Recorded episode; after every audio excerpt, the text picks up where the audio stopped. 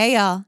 Thank you for tuning in for this episode of 13. We've reached the season of love, and to celebrate, we'd like to show some love to our new patrons Sheldon Dude, Dee Dee, Sean Rodkey, Carla Bills, Zoe Marie Radley, Corinne Schweizer, Olivia Newsom, Kay Gladstone, Alpha Bavel, and TR. Thank you guys so much for your support. If you're curious about joining the Pod Fam, but you don't know where to start, we have tiers as low as $1 for folks who just want ad free main episodes, or $5, which gives you access to extra stories each month, plus over two years of past extra stories. Our perks include things like updates on the show, exclusive merch, and access to our patron only Discord, where you can chat about the show or whatever else is on your mind. We also host special events for our patrons. And in fact, Later this week, on Friday, February 16th, we're having a patron exclusive live event. We'll be recording a brand new story live on our Discord. We'll also be answering questions submitted by our patrons, and it's going to be a lot of fun. If you want to learn more about that event and other perks, check us out on Patreon. We'll have a link in the show notes. This month's episode is The Bridal Cure, written by Sarah Pratt. This is part one of a two part story. Part two will be dropping in your feed tomorrow on Valentine's Day. Our Valentines, our patrons, have access to the full story now, ad free on Patreon. Are you ready? Sit back, turn down the lights, and now, on with the show.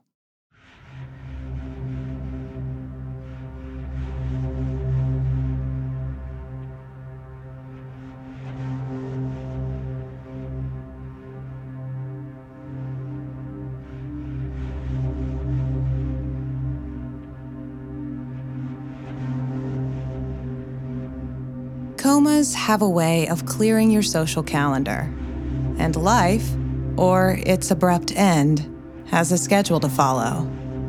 So, they buried you, even though you wanted to be cremated. The service was apparently lovely, a word you'd wrinkle your nose at. In lieu of flowers, your family asked for donations to the Humane Society, which I guess is lovely, but it's also kind of random since you liked animals in the general way everyone does, but you never had so much as a pet gerbil. A pastor rhapsodized your travel blog and zeal for neighborhood garage sales. And people brought flowers anyway. Your funeral was everything you never wanted, and I slept through it all. Beyond the archway, I can see the dining room, where orderly mountain ranges of sandwiches huddle next to the coffee urn, various wines, and a bottle of scotch. Verdi trills through the stereo. Your cousins, aunts, uncles, and friends flow through the gravy scented rooms in title groups. Some somber, but most not. This is your wake. And for everyone else, you've been gone a while. I'm the one they waited for, and it's me that's out of phase. Staring at the paisley wallpaper in your Aunt Doe's sitting room, the one no one ever uses. And now there are footprints in the carpet, and I hate that this weird death party is more for me than for you. Hey, sunshine. How are you holding up? That low octave everyone uses with me now worms into my ear canal, and your mom's hand squeezes my shoulder. I squeeze back. My fingers slide from Beverly's into my hair, over the stubbled regrowth and the barbed wire of stitches. Holding up, uh, she doesn't mean the sharp shovel of grief excavating my figurative guts. I'm not well physically. The wallpaper breathes. Peacock blue teardrops bulge, threatening to spill onto Doe's formerly trackless pile. Sunlight slashes through the bay window, and I have a sense of vestibular upset. only vaguely aware of the arrangement of my body in the space. Only vaguely aware of the chintz cushion beneath my ass, of the ugly slippers on my feet, and the black sack of a dress covering a body still swollen from steroids. Ironically, meant to reduce the size of my ballooning brain. No one's fault, they said, and they're still saying it in that weird, low voice. An accident. Deer in my headlights. You're dead, and I was lucky. So lucky. Bev is still talking. If you need to lay down, just say the word, okay? Uh, thanks, Bev, I mutter. I just need something to drink. Let me get it for you. I'm sorry. This was a bad idea. Her face corrugates with worry. Your mom is beautiful, like crazy pretty. I love looking at her, and it's only because I've been doing it since I was five years old that it doesn't creep her out. She's still as gorgeous as ever, but for the first time, she looks old. Her skin is like hospital toilet paper. Beverly departs, and I return to my interrogation of the wallpaper. I'm going in for a solid zone out. But the music switches to smooth jazz. And there goes that plan. I hate jazz, but I catch myself smiling at the thought of you blasting the Lazy Cat playlist on Sunday mornings when the waffles were ready. The one thing guaranteed to get me out of bed. I'd shamble into the kitchen and you'd greet me with a showbiz smile and fluttering jazz hands. Tight voices yank me out of my first clear memory in a long time. In the china cabinet glass, I see the reflection of your mom and sister in the foyer.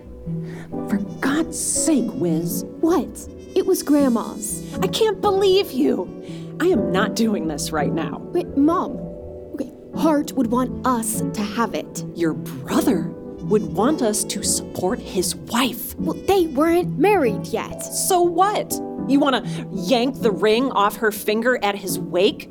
Paris is a part of our family. You've known each other since you were girls. How can you. We are not having this conversation. I consider my fingers swollen, fleshy caterpillars, nowhere near the size of your family heirloom. And I have no idea where it is, by the way. Your grandmother's ring. A pearl in a nest of tiny diamonds. Did someone take it off after the accident? They do that, don't they? They must have. Or I would have lost the finger. Of course, your mom stood up for me. It's not that I doubt Bev's sincerity, but I can't help wondering if it's just desperation to hold on to any scrap of her son that remains. Wiz stands listless by your weeping mother, offering neither comfort nor reproach. Typical. Your sister has good qualities, but she can be so fucking mean without even trying. It broke our friendship when we were teenagers. You were the only thing we had in common. And now that you're gone, it's clear Wiz is the blade severing whatever ties remain between me and the only family I've ever had, thread by thread. And I want that to hurt. I want it badly. Wiz glances at me, and our eyes lock. Your gray eyes stare out of her face.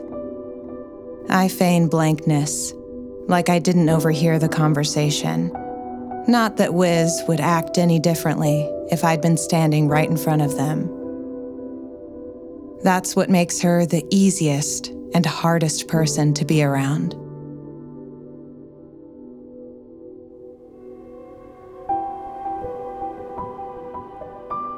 I don't remember deciding to abandon the wake. I just walked out, with everyone staring, all your friends and family. Everyone who's had a month longer to process the U shaped hole left in their lives. No one tried to stop me. The street slides beneath my feet. My fingers struggle with the cellophane as I unwrap the fresh pack of Pall Malls. Some of it blows away, and I can't muster the will to lumber after it. So there's that. I've littered. The lighter presents a similar challenge to my puffy digits, but I get the damn cigarette in my mouth and I manage to light it on the fourth try. You didn't smoke, but you liked to watch me when I did. You said it was hot, in a filthy sort of way. I'm probably not supposed to smoke. It's likely in bold print in the recovery instructions I got from the neurologist's office. But the nicotine delivers its delicious punch to the face, obliterating any regrets. I take a second drag and hold it in my lungs. And I exhale in a smoky sob. Fat tears cut tracks through the heavy makeup that Beverly applied to make me look slightly more alive than you. I guess we would have been married by now. Exhaling again, I drag my sleeve across my eyes and I glance around, wondering, for the first time, where the hell I am. Downtown ish, brick buildings with ground level storefronts for restaurants, yarn shops, coffee shops, bookshops, and the world's tiniest Best Buy. A good way from Aunt Doe's neighborhood. Traffic grinds in both directions, and my fellow pedestrians smear past in a hurry. Every one of them knowing exactly what they want and where to get it. A pneumatic hiss draws my eye to a bus peeling away from the curb. I'll need a transit pass. I'm not allowed to drive yet, and anyway, our car, like its cargo, was apparently totaled. I was told all of this. I had to be told a lot of things. When I think about the accident, all I see is your wide eyes below a majestic set of antlers. My brain did that mashed you and the deer into the same beautiful thing. My swollen face has finally returned to something my phone recognizes, which is a relief. I'm searching for a rideshare app, and I see several missed calls and a text from Beverly. I respond, thumbing out the truth.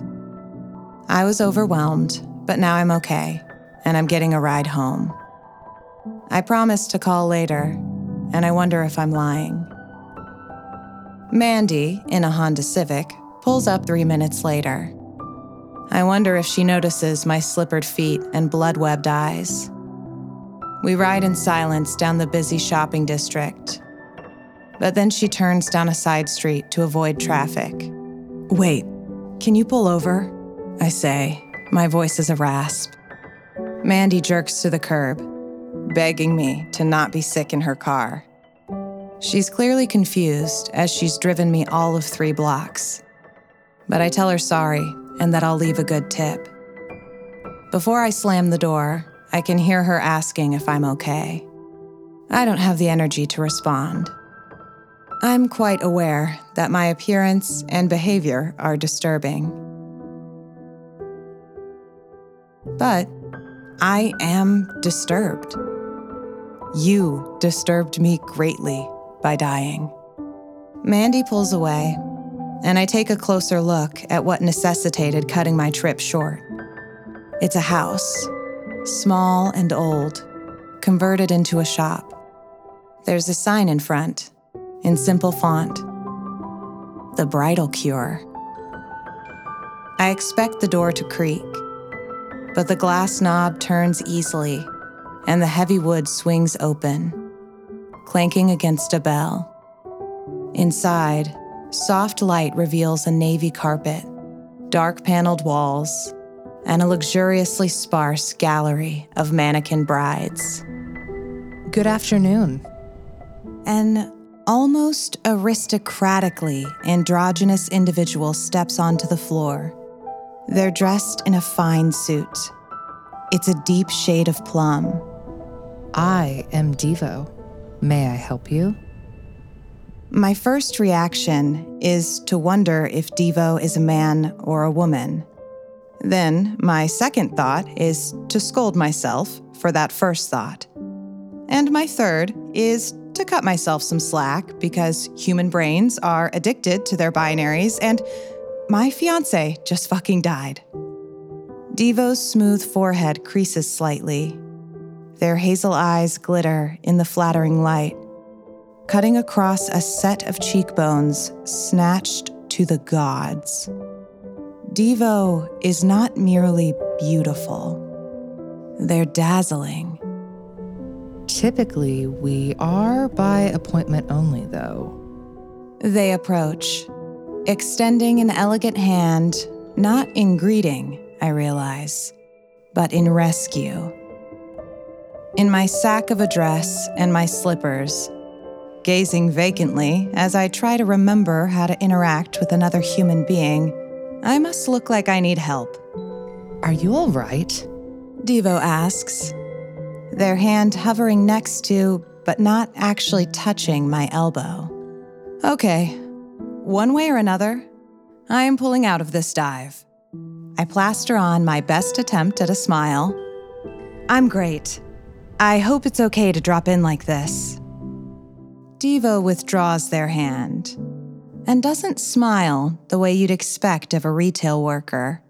But the general vibe is affirming, so I charge on ahead, words tumbling out of my mouth. I'm getting married in a month. Divo arches an eyebrow. Oh, a month. And I don't have a dress. I nod, realizing it's the truth. I have no earthly idea what the fuck I'm doing right now. But I do know that I never did get around to the most basic thing you need for a wedding. Though the reasons why are unavailable to me at the moment. I've, uh, never actually been inside a bridal shop before.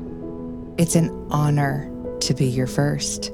Come in and I'll bring a few things out for you, Miss. Oh, it's Paris. Miss Paris. Just Paris.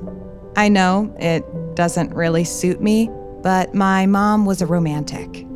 The idea of a city of lights was, I don't know, some kind of heaven to her. She never did go. To heaven? I don't know why I'm telling them all this, but all I get is another arched eyebrow as they open a wall panel, revealing a cumulus rack of white dresses. Normally, I'm I'm not this size, I blurt out. Why? Why am I here? Why am I doing this? Mm. Every bride's cure is different. Huh, uh, you make marriage sound like a disease. We choose our ills more often than not. I only help you dress for the occasion. While they busy themselves amongst a nest of white floof, I wander to the open door of a fitting room. It's not a coffin sized stall, but instead it's a spacious alcove with a raised pedestal surrounded on all sides by mirrors. On the pedestal sits an ornate bronze stand, and there's a dress hanging from it. A long sleeved, high neck sheath of white lace in a woven paisley pattern. It's vintage. Their sweet breath on the back of my neck jerks me to life, like a marionette called to the stage. And it's in excellent condition. Not a hint of yellowing. Divo sachets around me and into the mirrored fitting room, lifting the dress from its stand. White is the absence of color, you know. They give my black dress a once over that is neither derisive nor approving. White displays every stain a life leaves on this world. Wearing it is a radical expression of vulnerability. Not knowing what to say, I nod to the dress, held like a ghost in their lovely hands. White lace draped over their skin, soft and unblemished. What a thing to be held the way that Divo holds that dress. With such care. But who am I kidding? Divo only touches beautiful things. Never wastes time with objects that fail to please on an aesthetic level. If they had a partner, they'd have an edgy haircut and pretty feet, and they'd wear experimental pants and read exclusively nonfiction and cook with truffle oil and those uh, fancy little onions. Damn it, what are those called? My corrupted memories retrieval system fritzes, and then, surprisingly, greenlights the request. Shallots. Overrated. Divo replies as if it weren't a random word, sputtered from my damaged brain. They wave me forward. Come in, my dear. This fitting room is a shrunk down version of the jewelry box I had as a little girl. One with a spinning ballerina in the center. All of the mirrors create a brilliant feathered effect of not quite shadow, but subtle variations in light. Without fuss, Divo unzips my black dress and pulls it over my head, lifting my hair and exposing the stubbled patch of scalp and sutures. If they notice, they don't react. My body, in a gray sports bra and polka dot panties, is on display from every angle. Since coming home from the hospital, I've pretty much avoided mirrors. I can't bear to look at my bloated flesh, my bruises, scars, thinning hair, and the hollow eyes of a stranger. Radical expressions of vulnerability, though. I sneak a glance, and I'm shocked to find that I don't look nearly as swollen and unfamiliar as I expected. A strategic combo of lighting and mirror placement, I'm sure, but I'll take it. Divo holds the unzipped dress at my feet. I notice that there's no solid underlay, only cleverly layered lace creating opacity in the bodice and the skirt. In you go, love. Two unsteady steps, and Divo pulls the sheath up the column of my body. They feed my arms into the sleeves authoritatively, like a parent dressing a toddler. With a brisk whir, the zipper is up, and I'm cinched into the dress's embrace. I expect the lace to be itchy, but it's as supple as flower petals. The fit is as close to perfect as anything I've ever had on my body. The bust doesn't bind, the waist sits in the exact right spot. The shoulders are neither too tight nor too loose. Wow, I murmur, and Divo chuckles. go on. Look. Again, I resist the urge. Instead, I inspect my ringless left hand, and I wonder if Divo has noticed. Of course they have. They're in the business of detail. But that doesn't mean anything. Not all brides wear rings. Not all brides are brides. White shows all the stains. I lift my chin to meet my own eyes, and they instantly fill with tears. It's me, the me I see in my mind, strong and healthy, in an ethereal confection of a dress, here on this pedestal, in this mirrored light, creating endless glittering reflections. I am the spinning ballerina. Lace shifts lightly between my shoulder blades, like the fingers of a lover, skimming down my spine and along my arms, across my chest. I inhale sharply and I'm aroused. Divo steps behind me, eyes on my reflection, and pulls my hair back off of my shoulders. Their thumb grazes the line of staples, and scar tissue thrills at the touch. My cheeks bloom pink, and heat unfurls between my legs like a bloody red hibiscus. How does it feel? How it feels? It's like it's breathing. The lace lifting and pressing against my body in a primal rhythm. I hear whispers, faint at first, female voices growing louder, joined by the sound of weeping, no, sobbing, ugly, gut born sobs. A terrible sound.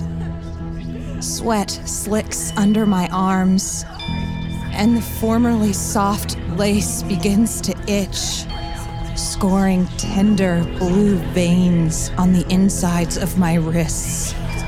And the whispers grow into a roar of feminine secrets, and I'm gonna faint. I'm, I'm gonna go away again.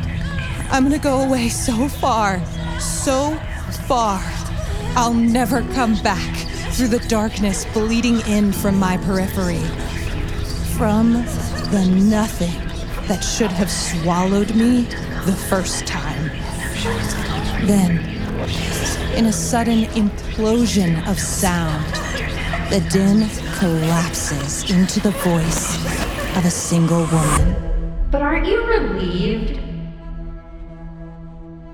My knees surrender and I crumple, burying myself alive in a shroud of white paisley.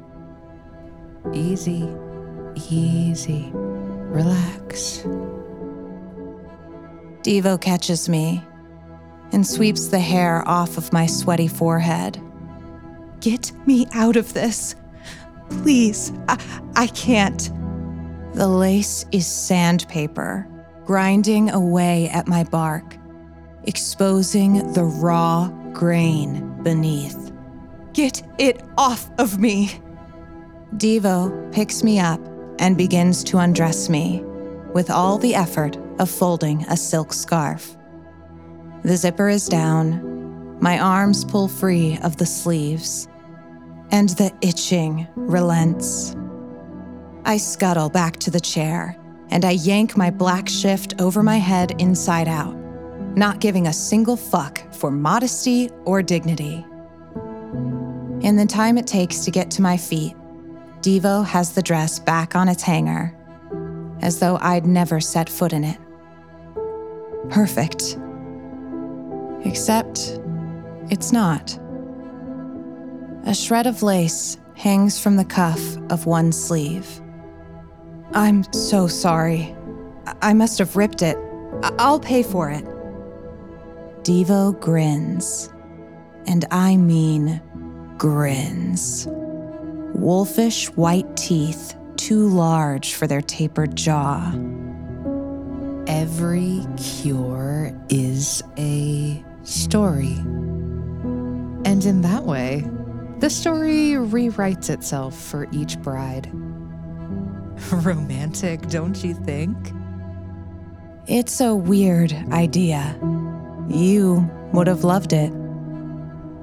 What sort of bride does this dress cure? Divo cradles my face in their hands, fingertips grazing my jaw in a way that makes me salivate uncomfortably.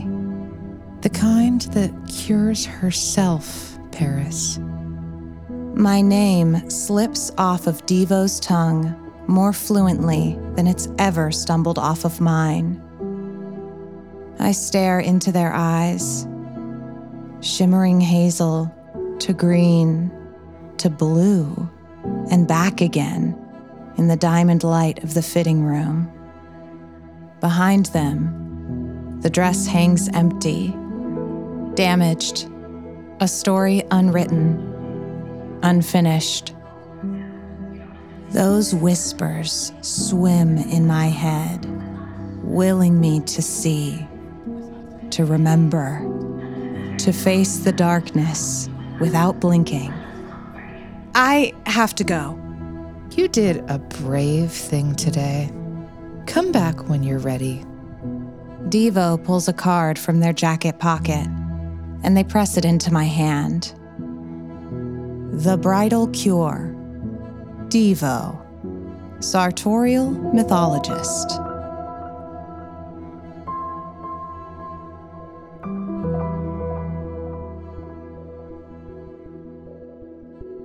Our condo is more or less how you left it. Not in a bad way. I'm still off on disability, but I'm not totally isolated. Sure, I fall asleep on the couch watching Midsomer Murders and eating tacos. And I do smoke cigarettes on the balcony and flick them into your gardenias. But I also shower, I do the dishes, and I tidy up with the assistance of your robot vacuum. I function, in other words. But I haven't changed anything. I haven't packed up your stuff. Your hiking gear in the closet, your books on the shelves, and even your glasses on the desk. It helps me believe that you might walk in the door any second. I myself haven't really left the house in the past couple weeks with the exception of a follow up with my neurologist. I'm halfway through a cup of Earl Grey when my phone buzzes, predictably. This is also Beverly's tea time. Her message said, Hi, sunshine, just checking in. I haven't heard from you in a while. We're all worried. Sweet of her to include everyone in the big cloud of worry. Beverly always made me feel included. As kids, Wiz and I would tumble into their house after school, kicking off our shoes and tossing our book bags on the bench by the door. And Bev would be at the kitchen table with a fresh pot of tea. And she always poured a cup for me. I read all the messages she sent over the last two weeks. Are you doing okay? Just checking in. Paris, what the fuck? Where are you? That one's from Wiz. Sunshine, I'm getting worried. Please text me back. Five missed calls from Beverly. Hey P, I get that you're in hermit mode, but you're not the only one who's lost someone. Wiz, again. Paris, did I do something to upset you? Please just let me know if you're okay. Two missed calls from Beverly. One missed call from Wiz. Really? The silent treatment? Real mature. You were a couple grades ahead, and you didn't get home until closer to dinner. Sometimes I stayed. Sometimes I went back to the trailer for mac and cheese with my mom. I never told you much about her, but I wish I had. I let you believe she was worse than she was. She didn't drink or beat me, but I disappointed her. I wasn't what she expected of motherhood. We're related, but we were never a family. Not like yours. I don't think you noticed me as anything other than your little sister's friend until university. By then, Wiz and I weren't so close. The blunt edges I'd once found solid and grounding had begun to feel cold. She was a rock, incapable of bleeding, and she had no patience for the soggy emotions of 18 year old me. I was lost and friendless. You'd taken a gap year to travel. which turned into two years, much to Beverly's chagrin. And we found ourselves in the same Intro to Western Philosophy class. The cloud of loneliness around me must have been palpable. And you were kind.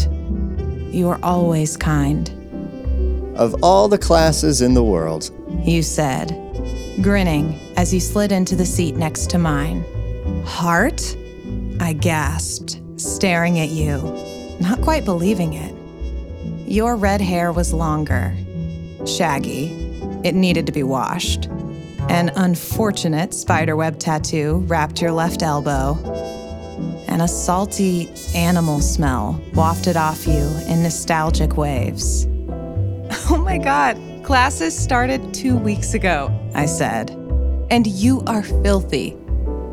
You laughed, big and loud as ever. And just like that, I was home. Walking back into the house I'd always lived in, but through a door I'd never used.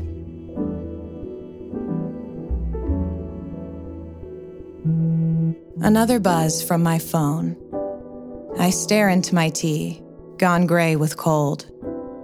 It's Wiz.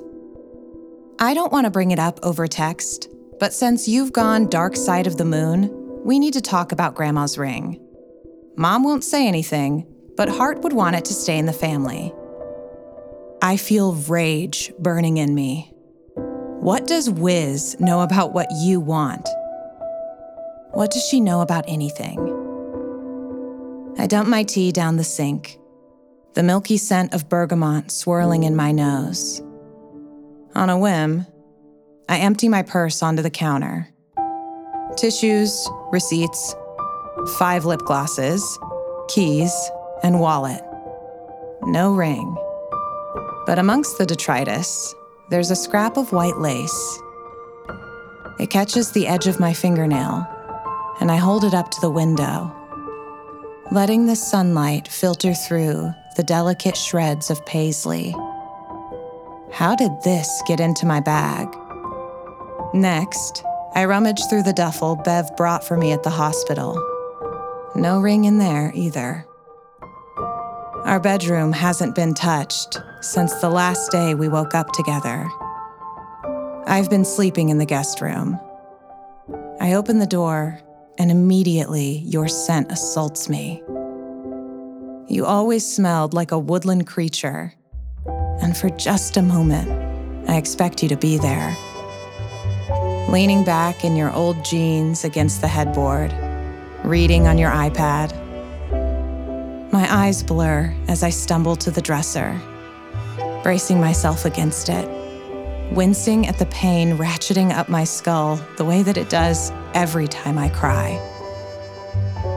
I stare hard at my hands, and I see them not clutching the edge of the dresser, but the steering wheel in a darkened car, streetlights flickering over my bare fingers.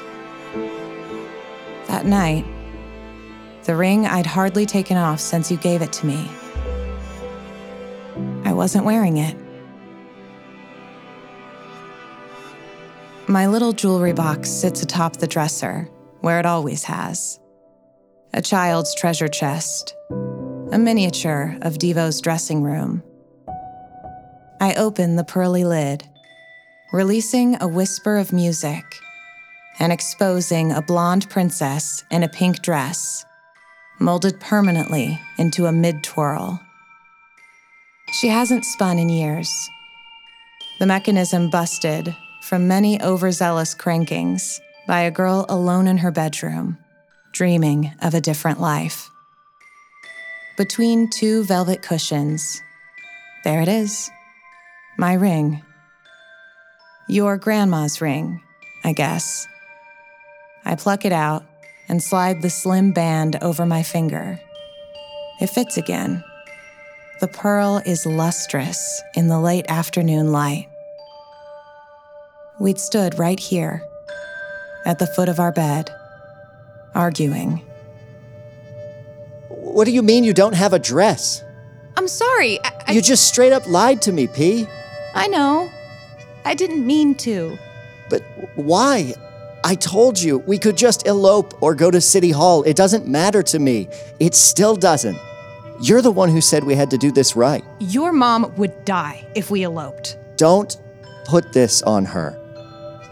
You weren't even angry. You were afraid. Afraid because you saw already what I hadn't yet dared to face. Hart, please. I willed you not to say it. But then you looked at me with the saddest eyes. You don't want this, do you? I turned the ring on my finger. I always wanted you. I still do. If I could have stitched you into me, I would have. My heart slams against my sternum, and my lips go numb. The ringing in my ears rises to a piercing volume. I clutch the lace tightly, and a low chorus of whispers blunts the screams of my battered brain. It doesn't matter now, does it? You know what you did. The women are back. We all know. What's done is done. We understand. All of us. We understand you.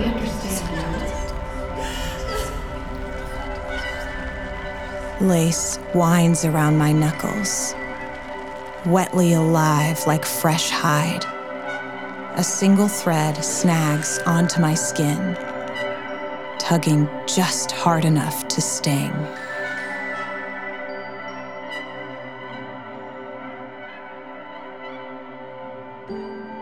The shop isn't as obscure as I remember. A yellow house, half a block from the busy thoroughfare. A quaint sign hanging in the yard. Two weeks ago, I shambled in from my dead fiance's wake.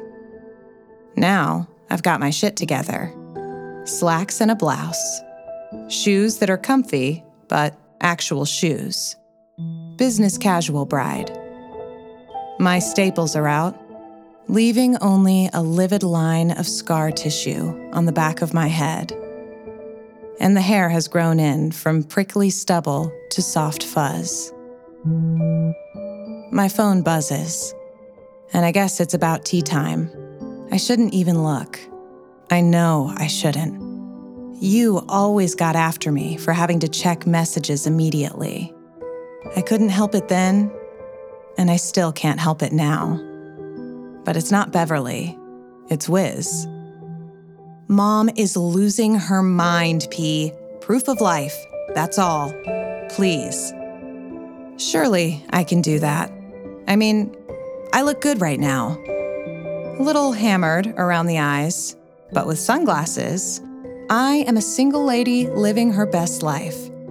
Heading into a second fitting of her wedding dress, even though her fiance is dead, and that's okay because everyone grieves differently. And I am definitely grieving in a way that is normal and not in a way that is weird. Just a selfie. Smile, peace sign, send. Surely, Paris, surely you can do that for the woman who has loved and cared for you your whole life. It's your voice, strong and clear and sure of yourself. I'm paralyzed with missing you. And I'm so glad you aren't here to see me like this. How I really am without you. How I always was. The bell clanks overhead. Hardly a magical sound, and it grounds me, allowing my heart to slow and my whole chest to fill with the smell of incense. Dragon's blood, I think. That's how observant I am, alert and attentive in the world. And as a result, I realize it's not actually you I miss right now. Not your laugh, your wild game smell, or your instinctive consideration of others. Those things made my life easy and enjoyable, sure.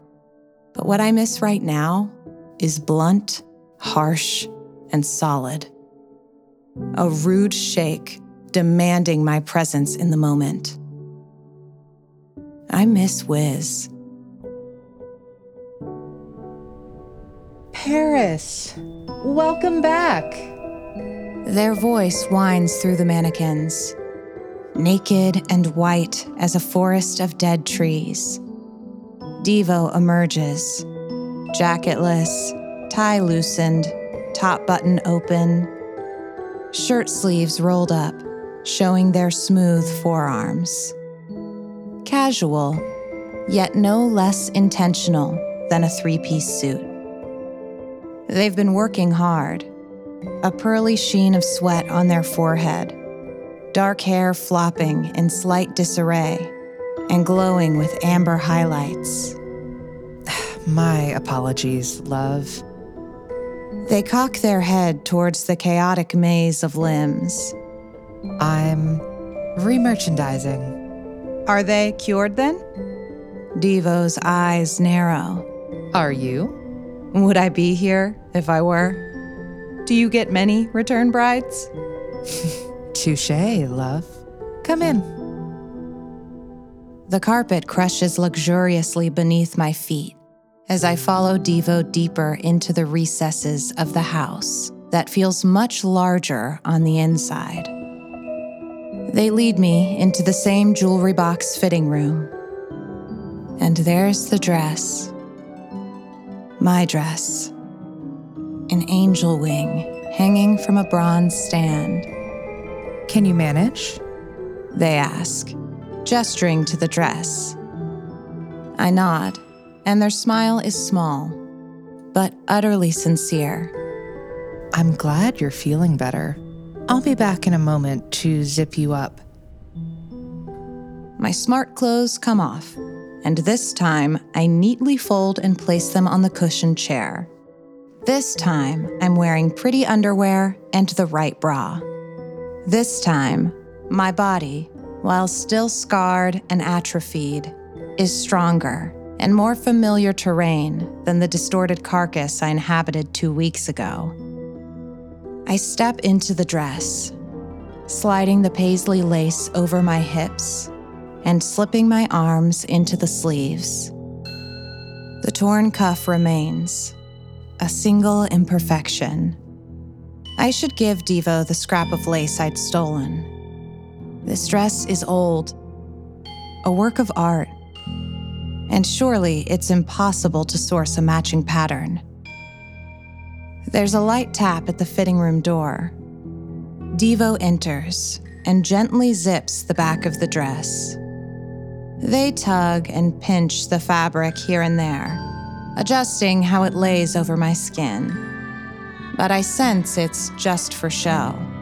The dress is perfect. But how? Given the changes in my body since the last fitting, how could Divo know? Every dress a cure, every cure a story, every story rewriting itself for every bride. Divo was right. It is romantic, Truly bespoke. they declare. I see Divo seeing me, reflected from every possible angle. A hundred Parises, wearing a hundred pearl rings, and thousands of petal white paisleys. A cure for every ill. And I know that Divo knows. They know it all. You must. You must think that this is strange. And Divo steps forward. They take my left hand in both of theirs, their index finger tracing the pearl setting of my engagement ring. The one that Wiz would probably cut my entire finger off for. Did you know that the paisley design is Persian? They ask. Hazel eyes holding mine. I shake my head, my fingers flexing in Divo's firm grip. a cypress tree. Their thumb rubs the frayed lace into my wrist. a symbol of eternal life. The oldest known cypress sprouted over 4,000 years ago. Zoroastrians intimately aligned it with rituals for the dead. Why would a symbol for death be used in a wedding dress? My voice is thin and needy as heat builds where Divo's skin touches mine, where the fine lace threads tickle their way into my pores. In the old world, white is the traditional color of mourning. And while I know a bride when I see one, I never said this was a wedding dress. A lump clogs in my throat, but I'm not grieving. Nonsense. The itch on my inner wrist ignites into a burn, traveling up my arm. I gasp as the chorus of feminine whispers creeps into my ears. But this time, I pay attention and hear three distinct voices. How can you stand here and look at yourself? You dodged a bullet, honey. How can you live with yourself? Trust me, babe. You can live with yourself just fine. I'm sorry. So sorry. Divo produces a silver hair claw. You've been through something most will never know. The right cure sees it all. They mount the podium and draw my hair up. Their fingers thread, comb, and twist, tugging on my scalp until the fresh cord of scar tissue cries for mercy, for more. And finally, the silver claw slides in, holding it all in place. Look. Divo commands, gripping the back of my neck with incredible strength. I'm afraid, but not of the right things. I'm afraid I'll tell Divo to stop, that I'll tear the dress off and flee like I did last time, that I'll never feel this way again, like a princess in a jewel box. The dress shifts, tightening around my stomach and gliding between my legs, massaging my arms, the lace stirring each hair follicle into an ecstatic frenzy. I see the woman in the mirror. A molten flush erupts from her throat and flows up to her cheeks. I relax into Divo's embrace, one hand tight around the back of my neck.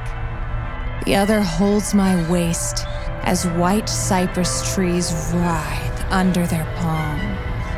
They hold me firmly, like an immobilizing drug. I don't want that. I want to move. I want to lean into the dress. I want to give it more of me. I want to give it everything. I think that's enough for today. The only response I muster is a low animal whimper as they draw the zipper down my spine and deftly pluck the claw from my hair, releasing the tension on my scalp and breaking the spell. Oh God, what, what's happening?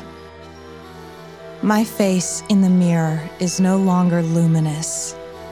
It's sallow and clammy. I'm sweating and I feel nauseous. Divo steps back. They are more radiant than ever. The cure is working. This isn't right. I struggle out of the dress. But when I try to pull my left arm from the sleeve, I cry out. The frayed lace is not only stuck, It's woven inside the tender skin of my wrist. In a panic, I rip my arm free, wincing at the burn. Dots of blood form in the shallow puncture wounds. Divo steps forward, and they take my hand without asking this time, turning it over and using their pinky to smear the blood on my wrist into a teardrop shape. Take the dress home. I yank my hand back. I don't want it. Divo laughs, and their perfect skin glows with obvious pleasure. Paris, we both know that's not true. Take it home. Let the cure do its work.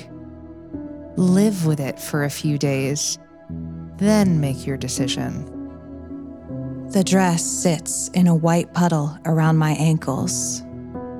I'm standing half naked in front of a beautiful stranger in a mirrored funhouse where less than a minute ago I nearly had an orgasm. The dress does things no dress could possibly do. It knows things it can't possibly know.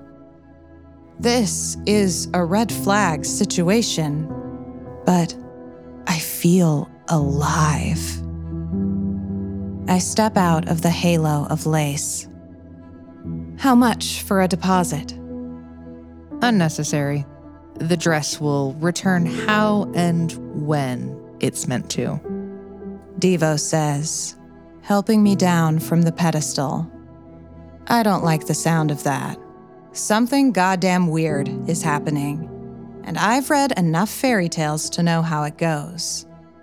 One way or another, you always pay.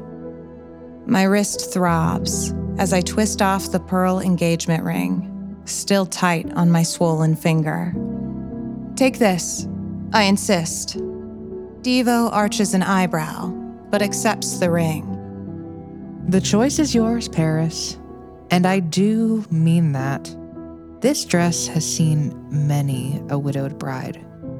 But for the cure to work, you must also see yourself.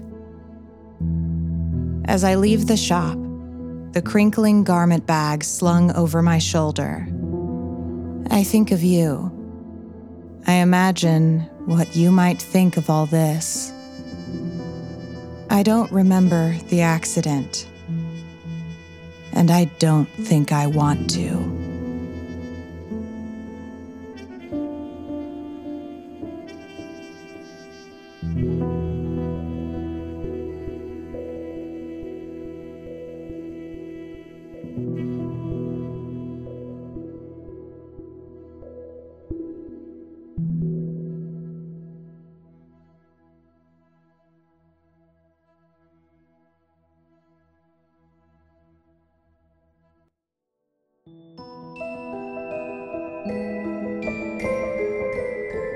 For joining us for this episode of 13. If you like what you heard, stop what you're doing and leave a five star rating and review wherever you listen to podcasts. This was part one of The Bridal Cure by Sarah Pratt. Part two will be in your feed tomorrow, or it's available on Patreon right now, ad free. The narrator slash Paris was me, Brooke Jennett. Bev was Sarah Rhea Werner. Wiz was Kayla Temshiv. Divo was Atticus White. Hart was Mason Washer. Soleil was Lindsey Reed. Aurora was Hannah Wright. And Halo was Emma Sherr-Ziarko. Music composed by Caleb Ritchie. Editing and sound design by Brooke Jennett. Additional assistance from Bridgett Freeman and Ian Epperson. Learn more about the author, Sarah Pratt, and all of the fantastic actors featured in this episode by checking the show notes. You'll find links to their other work there. Our producer level patrons are Rick Linville, Tattooed Fox, Rhiannon, Sean Geary, Anthony Diaz, Michael Vasquez, Amy Harper, Jackie Kay, Delta Tango, Chantel Payne, Emily Douglas, Stephanie Klinger, and Jake R. You guys are the best. Thank you so much for your support. Click the link in the show notes to learn more about joining us on Patreon. We've got a patron live event at the end of this week. Check us out on social media. You can find us on Twitter, Instagram, and TikTok under Pod13. And you can join the Facebook group for 13 Podcast. Just look for the logo. You'll find links to all that in the show notes. If you'd like to submit a story to be performed on the show, or if you'd like to contact us about anything else, get in touch at info at 13podcast.com. You'll find submission guidelines and other info on our website, 13podcast.com. You can find that in the show notes too. Bridgett Freeman is whispering in your ear. Thanks for listening. We'll see you tomorrow.